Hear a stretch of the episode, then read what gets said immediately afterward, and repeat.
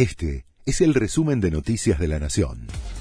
La Nación presenta los títulos de la tarde del martes 22 de febrero de 2022.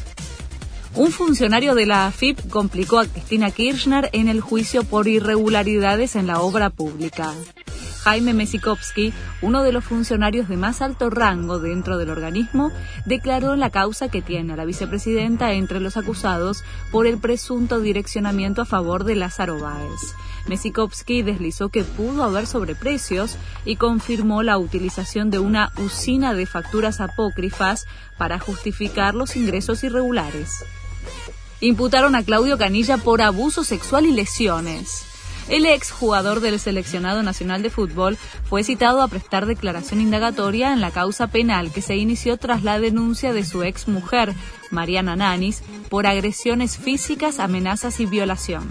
La audiencia será el 22 de marzo a través de la plataforma Zoom.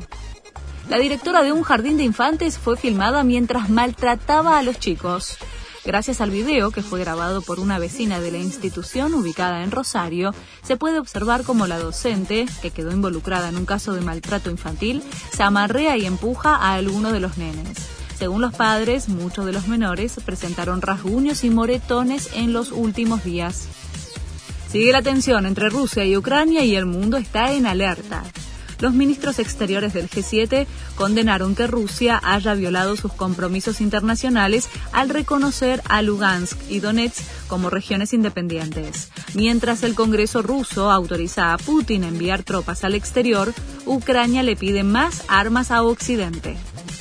Presentaron el nuevo escudo de River el club mostró su nuevo branding con el cambio en el diseño del escudo, en donde la banda roja aparece más ancha y sin los bordes negros que antes recorrían la insignia. El nuevo logo ya se puede ver en la entrada de Figueroa Alcorta. La modificación recién llegará a la camiseta en agosto. Este fue el resumen de Noticias de la Nación.